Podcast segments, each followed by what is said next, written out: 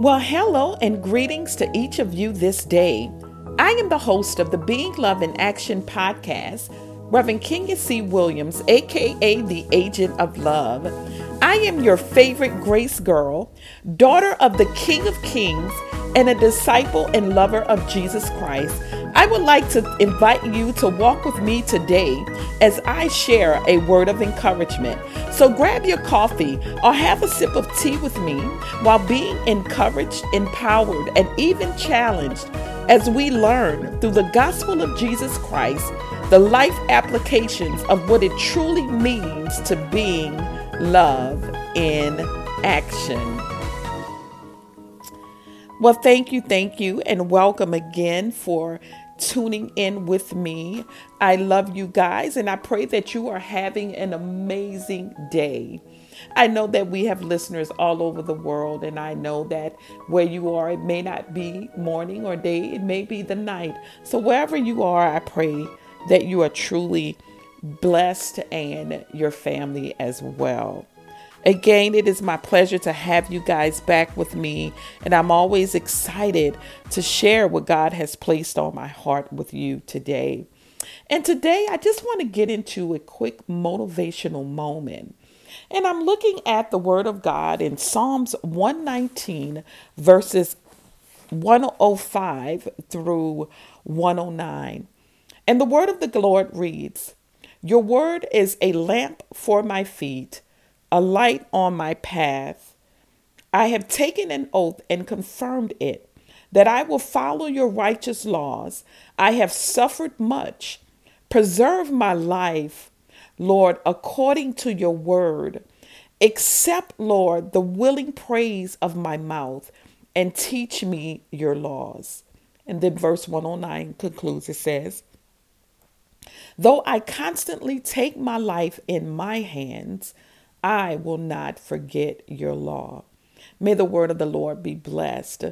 And on today, I want to focus on the very first verse, which is 105, where the psalmist says, Your word is a light for my feet, a lamp for my feet, and a light on my path.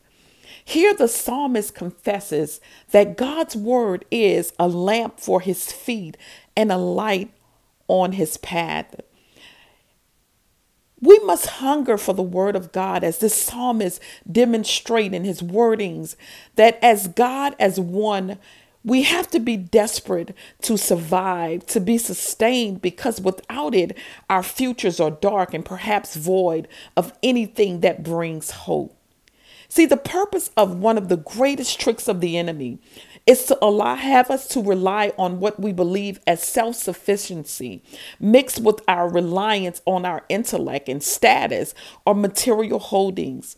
These, if not balanced through the knowledge of God's instructions, through the word of God for our lives, become can become paths that take our lives down a dark corridor that causes harm and possibly even death to us. See, the light, if you look at the definition of light, which we're referring to light as the word of God, the definition of life says that it is a natural agent that stimulates sight and makes things visible. And then the definition for lamp is a device for giving light. Now, the source that permeates the light in this context is the very Word of God. See, the light of God's word allows us to know these three things that the Bible is inspired by God. It was God breathed into the men who wrote it. In all actuality, it was actually considered a dictation from, the, from God to them. And then the second thing I want you to remember is that the word of God is inspired by God and is profitable for teaching, reproof, for correction, for training in righteousness. And that's First Timothy 3 and 16. But here is the third thing I want you to take from this. And this is where I really want to hang my hat for a minute. And it's Psalm verses 19, chapter 19, verses 7 through 8. And here's what I want you to also remember about the Word of God that the Word of God refreshes the soul It makes wise the simple. It gives joy to the heart. And it gives light to the eyes. Listen, the Word of God changes the hearts of those who absorbs its richness and it creates in those who partake in it an appetite that hungers to walk in its light and remain in its radiant path of illumination. Remember that when we become distracted by the, the happenings and the circumstances of life, and it keeps us from getting into the Word of God, it keeps us from the illumination of light. Therefore, the darkness around us can, if we're not careful, can creep up and overtake us. Just imagine walking in the woods. And as you're walking in the woods, there is no light. In fact, all you have are the natural light of your own eyesight. But we know that even when the light changes or the atmosphere changes, our eyes adjust.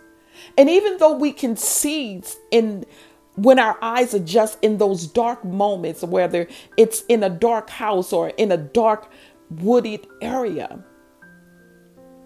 we still are not really able to visually see the trees and the roots and perhaps the mud and the ditches that lay beneath our very feet. So when we we do not allow ourselves to read the word of God, to partake in it and to hunger for it and consume it, we are literally inviting the darkness to overtake us. Listen, I just want to share with you this motivational moment. And I also want to just remind you that even in this moment, Jesus Christ, the Lord our Savior, gives us the light of eternal salvation. Amen. Remember, the Bible tells us that if we declare with our mouths that Jesus is Lord and believe in our hearts that God raised us from the dead, we will be saved. Listen, that is the word of God. And if you're listening today, and maybe you don't know God as your Lord and Savior, and maybe you, you don't understand what I'm sharing with you, listen, today would be a great day to decide to say, I want to take this walk with the Lord. And if you want us to pray with you, if you'd like me to pray with you, please leave your information in the comments or email me. I will be more than happy to pray with you or pray over you. But it's not something I have to do for you, it's something I can do within you. You have the power right now to accept Jesus Christ as your Lord and Savior and begin the journey of walking through the light of God, through the Word of God. And if you're listening, and maybe you are a believer in Christ, and maybe you have become, become discouraged and you have become hopeless because of life and the situations that are occurring in your life or connected to those people around you, today will be a great day to rededicate your life to Christ. He says that nothing we could do could ever separate us from His love. He's still here waiting for you and I. Listen. I thank you for tuning in today, and I pray that you were blessed through the Word of God. And again, if you would like to connect with me and share your testimonies on how you were blessed through the Being Love in Action podcast, send us a prayer request via email or leave us a comment. And I do have a wonderful team of intercessors that pray over your request or just share your, your testimony with us.